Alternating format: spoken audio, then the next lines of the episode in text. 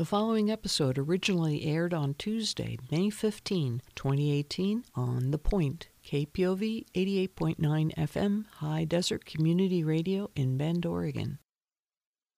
Is there a fungus among us? Rockabilly songs and movie jokes aside, the answer is always an emphatic yes. It's estimated there are 1.5 million fungi species worldwide. They are everywhere and the good news is the beneficial ones are critical to the health of our soil and consequently to our plants. These fungi and plants have a symbiotic relationship. Fungi absorb sugars and other nutrients from plant roots. They also absorb water and minerals from the soil, which they give back to the plant. It's a win win for fungi and plants alike. That's why the indiscriminate use of fungicides is never a good idea. Unfortunately, destructive fungi are a major source of plant disease. They secrete digestive enzymes that invade living plant tissue and dissolve cells to absorb nutrients. Typically, this invasion goes undetected until the fungus begins to reproduce or the plant reacts to it. Fungi can invade a plant in several ways.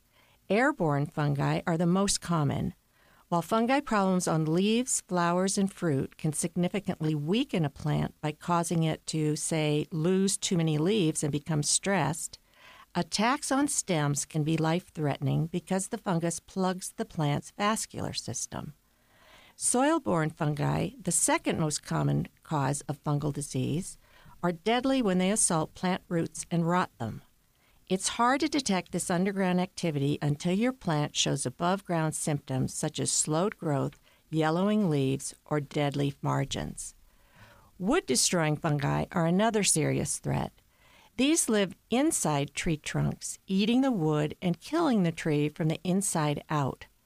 These pathogens enter tree tissue through mechanical wounds, damaged roots, or with the help from insects and birds. Often the first sign of the disease are conks or mushrooms on the side of the tree or at its base. There are various ways to treat fungal diseases, but the best approach is to do everything you can to avoid having the problem to begin with. Let's revisit botany's disease triangle. Diseases result from simultaneous interactions between three triangle components. First, the plant, Second, environmental components that stress it and make it a susceptible host to disease. And third, a pathogen. We can't control the ubiquitous pathogens, but we can do several things to keep our plants from becoming susceptible hosts. First and foremost, sanitize your garden by removing diseased leaves and branches immediately and placing them in the garbage, not your personal or municipal compost pile. If you are reusing planting containers, sanitize them with water and bleach and hot soapy water. Other steps include mulching to prevent water splash, ensuring sufficient airflow around and within plants, giving them the appropriate amount of water and good drainage, and selecting disease resistant cultivars.